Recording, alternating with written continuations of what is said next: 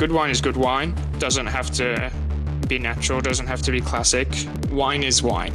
I don't think uh, you should be turning your nose up at classic wine just because it's it's classic, or people shouldn't turn their nose up at natural wine because you know it's it's hip and cool and they don't want to go with that. Yeah, it's an interesting place, the world of wine.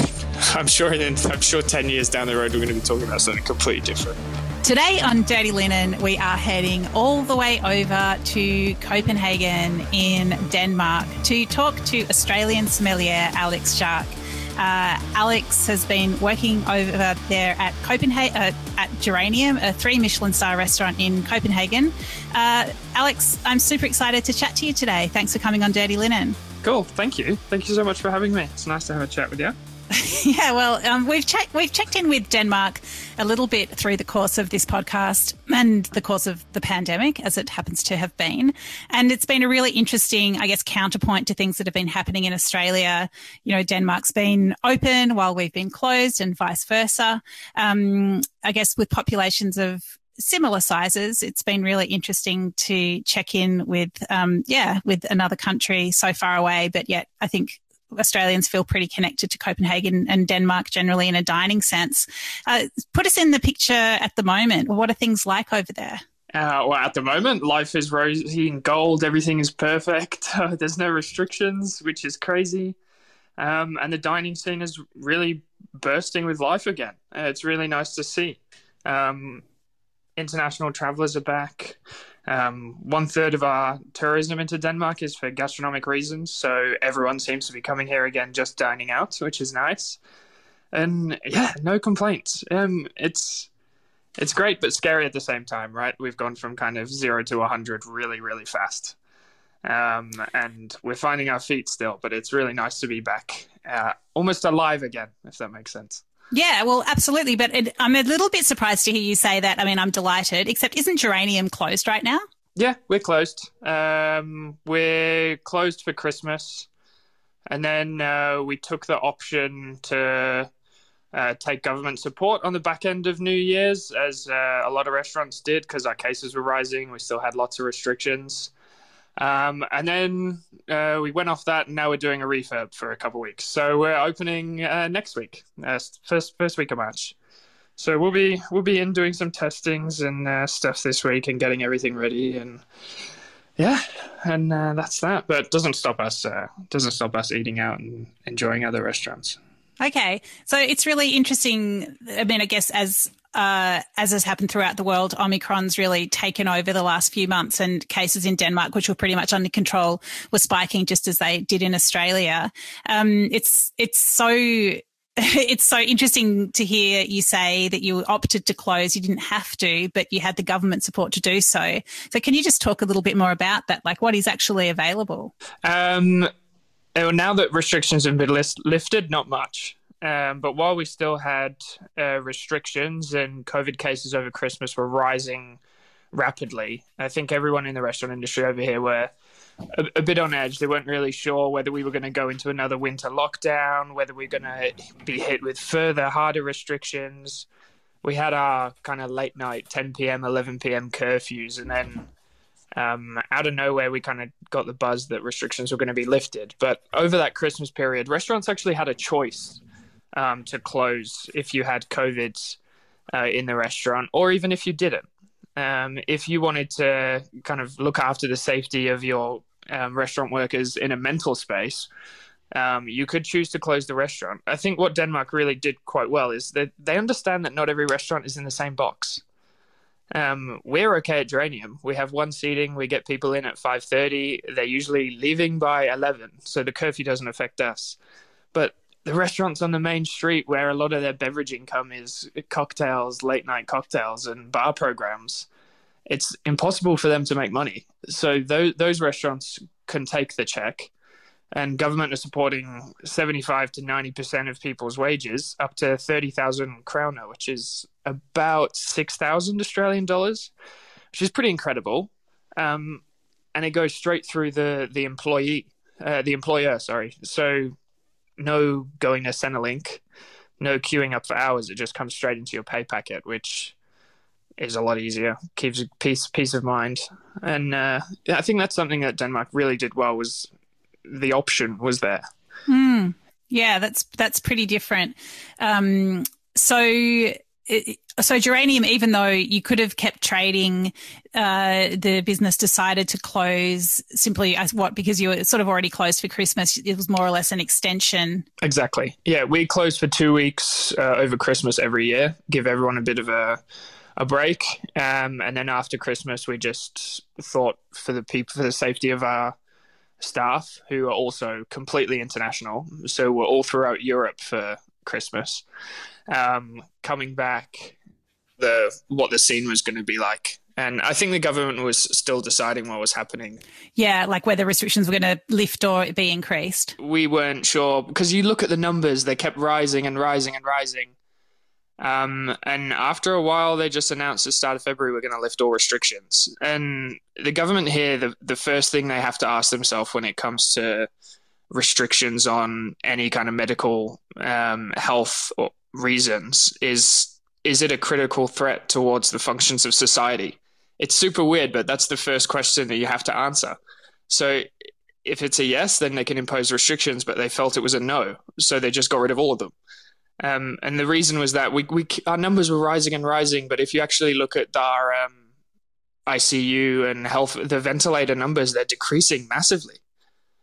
So the government felt, you know what, we're not. It's not a risk to our society. We're just going to lift everything and uh, see what happens. I guess, obviously, with uh, enough data behind it, and it's been pretty good, I must say. I mean, uh, it's nice to see everyone out and about, and even though restrictions are lifting, still people are following the rules incredibly well. I must say, Dan- Danish people as a whole are very law abiding and very nice. Um, and a lot of people are still wearing masks on the trains. And when you go out people are giving you space. It's not kind of like we've all just gone wild. And so you've got time off work restaurants are open and you're feeling great about things. So now i'm starting to see why you said everything's so rosy yeah yeah it's uh it's look but look you know, i mean we never know what's around the corner right um it's yeah it's easy to be like this now but we were also like that last year coming out of summer so we don't know what's around the corner, and I think we have to be prepared for everything. And I know Geranium certainly is. We, we've, I know you use the word pivot a lot. Um, we pivoted last year. I'm sure we could do it again, and the same for every restaurant in Copenhagen. Mm. Is um, ventilation a big discussion in Denmark in terms of restaurants? No, not at all. I haven't heard anything of it. One of the biggest differences was the testing here. The testing facilities here are genuinely second to none. Um, last year when we actually were open, we were getting PCR test every morning, quick test every morning. Uh, the quick test, you get a result in 15, 20 minutes. And the PCR test, you get a result in six hours. So essentially, obviously, being a very international restaurant, we were kind of treating it as like an airport. So you come in every morning, you get tested on the way. Thankfully, we didn't have many cases along the way. We only had a couple the whole time. Um, but of course, you get your result in the morning, you don't come into work, and then the PCR is already locked in to check that result. Um, so that, but the speed of the results, the availability of the tests, that's one thing that Denmark has done incredibly. And everything is tied to your social security number. So your work can track it. Your um, Corona Pass has all your tests, all your vaccinations, all your results. It's pretty incredible, actually. Mm, that infrastructure is incredible, definitely. Um, yes, definitely different to what we've experienced in Australia, at least over the last three or four months. Um, yeah, it would make a big difference. Um, Alex, for people who haven't been lucky enough to go to Geranium, can you tell us a bit about the restaurant? And um, yeah, I'd love to know how you come to be there. Um, yeah, so we're a, a, a restaurant located in the corner of a football stadium. Um, a pretty odd uh, space to be having a three Michelin star restaurant, but uh, an incredible space. You kind of move in through the elevators and you're greeted into a big uh, Scandinavian uh, open dining room with the kitchen really at the forefront. There's no barrier between that. And uh, it's it's really a beautiful kind of 21 course meal of Rasmus's food, which is now 100% um, pescatarian. We don't have any meat in the restaurant which is uh, interesting um, and fun to work with. Um, definitely not something we're kind of used to yet. Um, service is relaxed, fun. Um, I know every restaurant has their weird uh, slogans, but we like to say if we're not having fun, then the guest isn't having fun. Um, and the wine program is incredible. Um, and uh, the only reason I really came to Geranium was the wine program to start. I have a British passport, so pre Brexit, I wanted to get over here, experience um, the European wine scene, um, delve into some uh, incredible producers, and obviously the availability to pour life changing wines at Geranium is something you can't turn down. And then fell in love with Copenhagen, fell in love with Geranium and the people. Um, and then, of course, Corona came around and a lot of incredible support from Geranium, whether they were receiving government support or not. And also, government support in general has been incredible and it's made it quite hard to leave. Wow. So, when was it that you actually arrived there? I moved here uh, two and a half years ago, October, what, 2019? Right. Okay. Just off a or just off a whim, really. Just thought pre-Brexit. You know what? I'm going to move to, to move to Europe. Well, I, I have a European passport at the time, which is completely useless now. And how big's the team there at Geranium?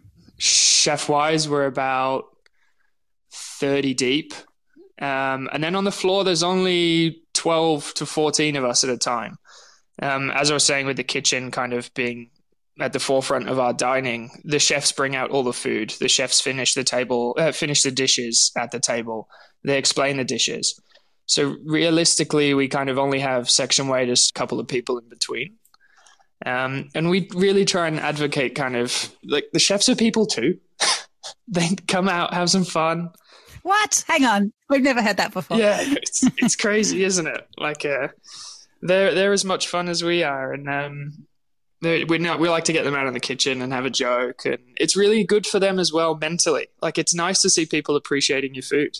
The best part of our job, being uh, whether it's a waiter or a sommelier or a bartender, is that smile that we give somebody and the happiness we see them like we invoke when they're leaving, and actually just making friends with people and giving chefs that opportunity. Um, is a big part of Geranium, and also a big part of why I think our chefs stay at Geranium for an incredibly long time they're not stuck in a, a, kitchen just seeing other people enjoy their food. Mm.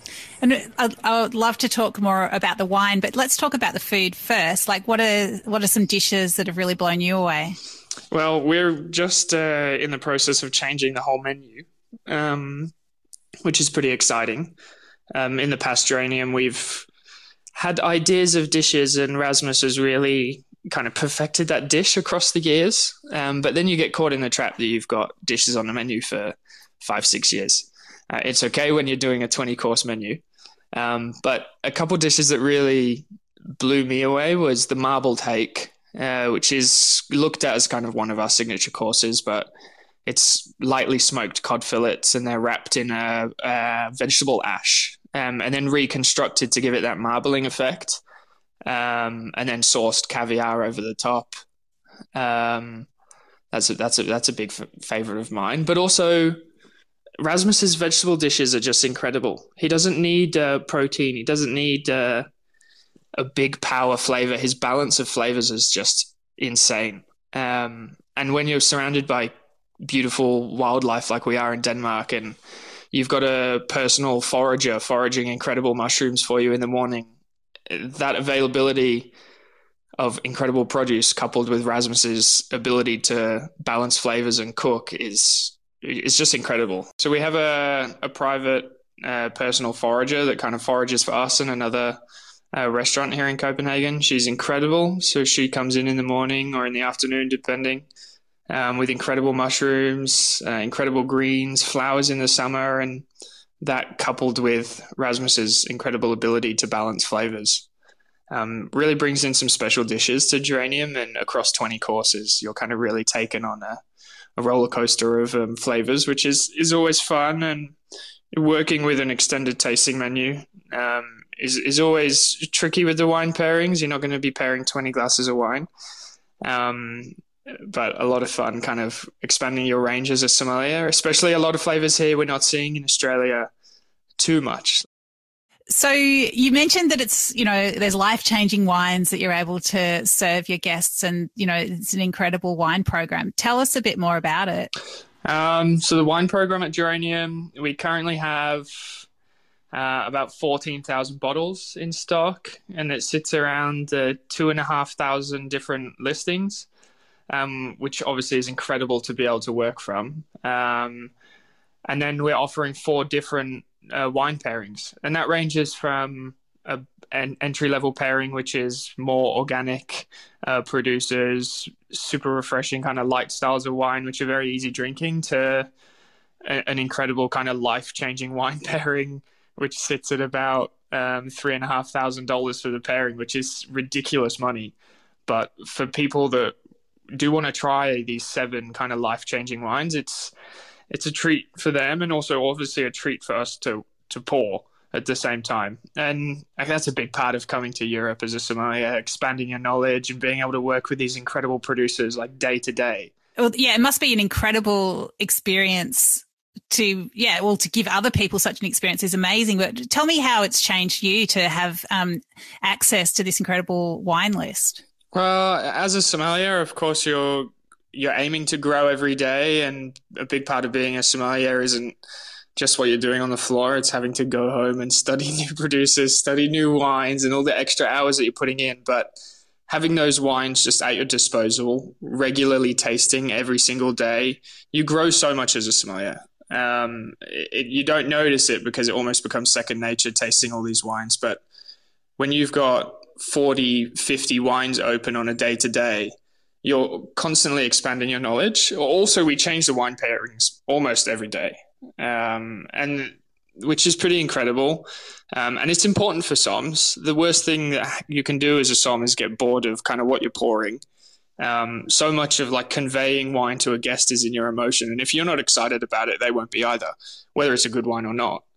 Um, and keeping our soms on our toes, they're, they're, all incredibly smart people. They need to be kept on their toes, and changing the wines regularly is part of that, and obviously helps us and myself grow um, incredibly, and then hopefully bring that all back to Australia at some point.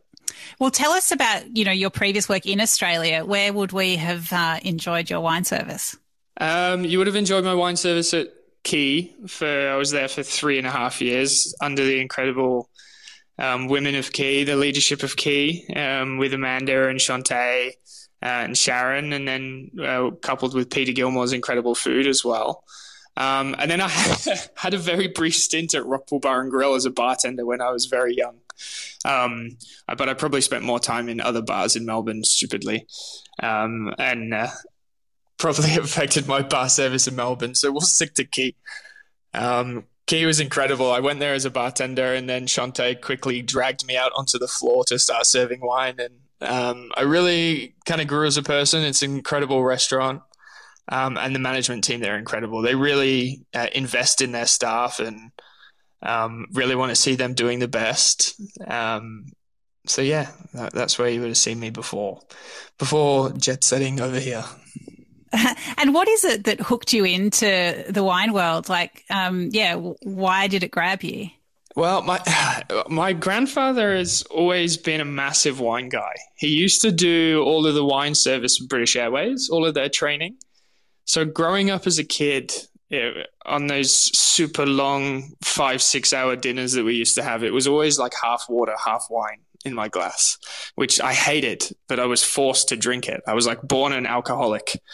Um, and I really kind of stayed away from it until I got to Quay. And I think bartending is really fun and um, there's a lot of things happening in the bar, but in terms of like progression, it's kind of bar, bar manager, and then your own bar, and that's really it. And Shanteh was, for some reason, I don't know what she saw in myself or whatever, but dragged me out onto the floor and just uh, keep pushing me to study wine, and then fell in love with it, uh, and really quickly realized, oh, actually, my granddad knew a lot about wine, and I've somehow retained some of it.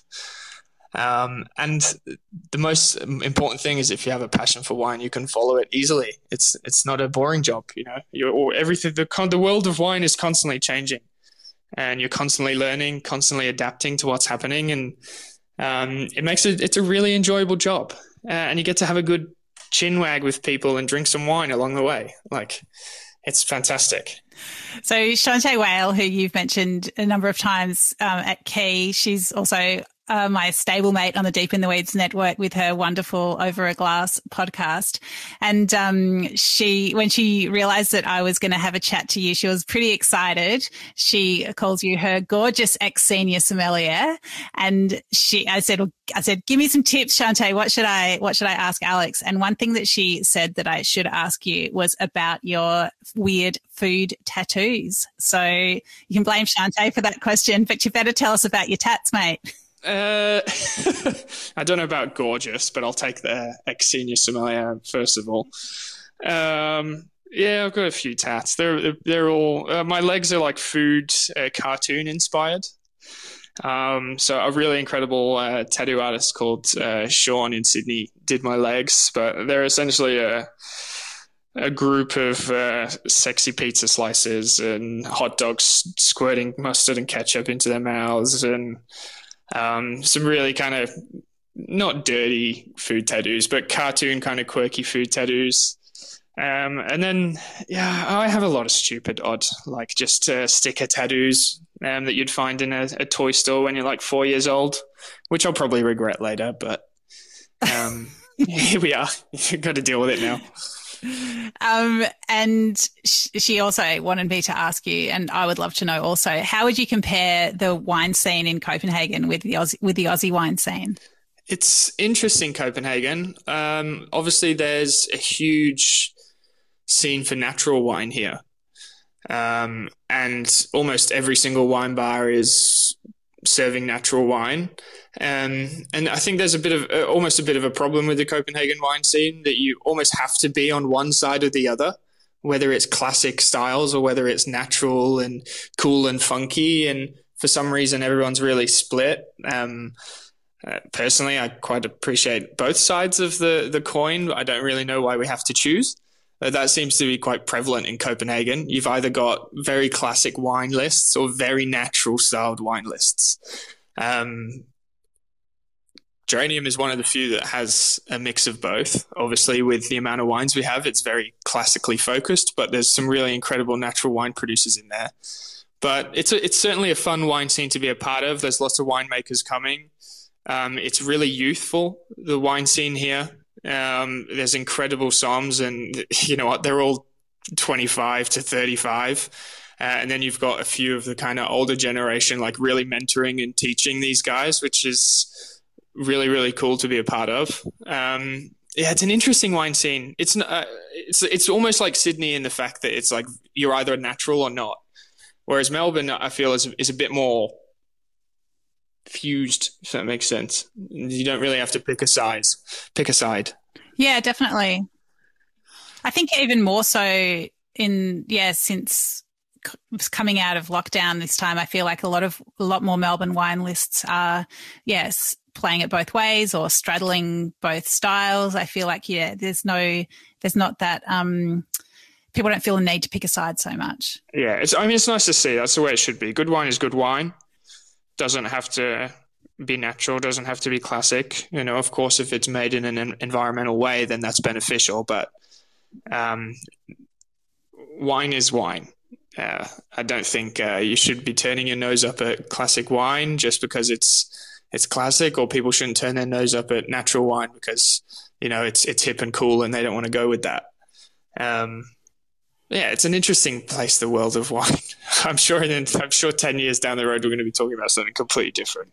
Oh, oh my goodness! I wonder what it's going to be. um, I'd love, I'd love to um, talk about um, matching wine or, or, thinking about wine in relation to a meat-free menu. So I know that Chef um, Rasmus Kofoed has been very vegetable-based for ages, and I read an article where he talked about that he hadn't eaten meat at home for years, so it just felt natural to go that way in the restaurant. Um, but what's it like for you from a wine point of view?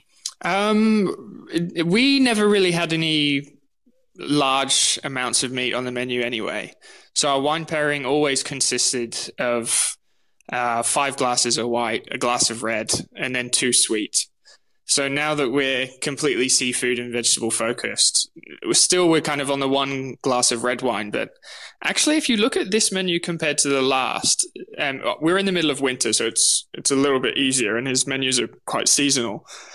But with the roasted vegetables um, during truffle season, the, the mushrooms as well when we get to autumn, actually the depth in flavor and the richness of this menu is is richer than when we had meat. Um, so it's actually a little bit easier now. Um, the problem with Rasmus is uh, it's not a problem, but the problem for us pairing wine with Rasmus's food is that with a lot of seafood, there's a lot of that natural sweetness. So a lot of the white wines tend to taste a little bit bitter. Um, so trying to find delicate, beautiful, fresh, um, high acid white wines to pair with his food, but also have that structure in a wine pairing is kind of the biggest problem um, that we face. But that's why you work in a, a restaurant like this. You want to be challenged. It, it, not all wine pairings are, should be easy, and also the best wine pairings usually come from trying six or seven wines from a dish that you've really struggled with, and then one kind of hits the note exactly where you want it. Um, it's a he's a really fun chef to work with and to pair with his food, and it's certainly very different to kind of a lot of food styles that we see in Australia. Um, and you have to be so careful not to overpower his food because it is so delicate and so precise in a lot of ways. The the worst thing you can do is choose a ball of ball of wine and then just blow his food out of the water. Yeah, it's it just sounds so interesting. Like there's some dishes that are just complete conundrums, and you're just sitting around going, I just don't know which way to go. Yeah, yes, especially in winter with the pickling and the fermenting, because um, you've got root vegetables, whether it's beetroot or celeriac, in pickled high acid juice, coupled with other weird, obscure um, flowers or fruits and vegetables that you've never heard before. You could go three or four different ways. And and to be fair, wine and food pairing is extremely flexible. You don't always have just one thing. You can highlight the way it's cooked, the sauce, the a certain ingredient in there. Um, so that that's uh, an interesting kind of way to go about it. But yeah. Yeah.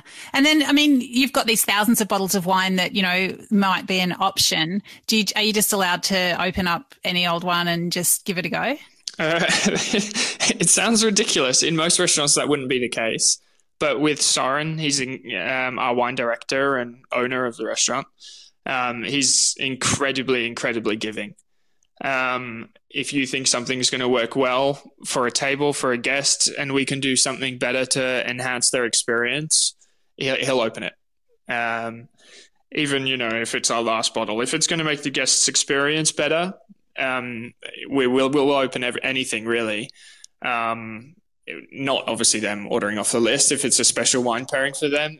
He's so flexible. Um, we're not just opening random bottles to try with dishes as much as I would love. So, Alex, as we know, uh, making predictions about anything is a bit of a mug's game these days. But what next for you? Are you going to stick around Copenhagen for a while? Um, I mean, uh, yeah, it's hard to justify leaving when we've got no restrictions, and uh, the support Geranium has showed in myself um, through all of this. Obviously, there's you have to pay loyalty with loyalty. They were loyal to me through a pandemic. I'm going to be loyal to them after to some degree. Um, of course, my heart lies in Australia.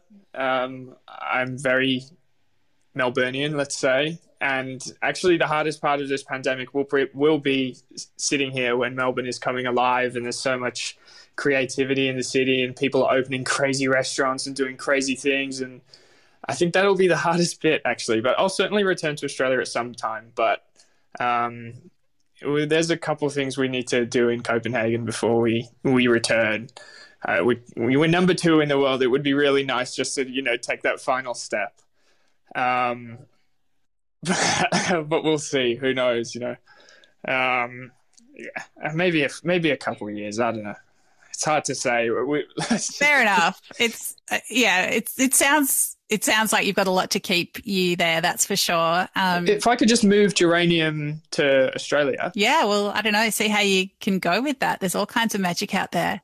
Um, but yeah, Alex, I have to tell you, Melbourne is starting to feel pretty amazing, and there is a lot of creativity and energy, and just you know, having one more great wine guy could be really cool. It could be, and you know, I'll be there in the future at some point, but.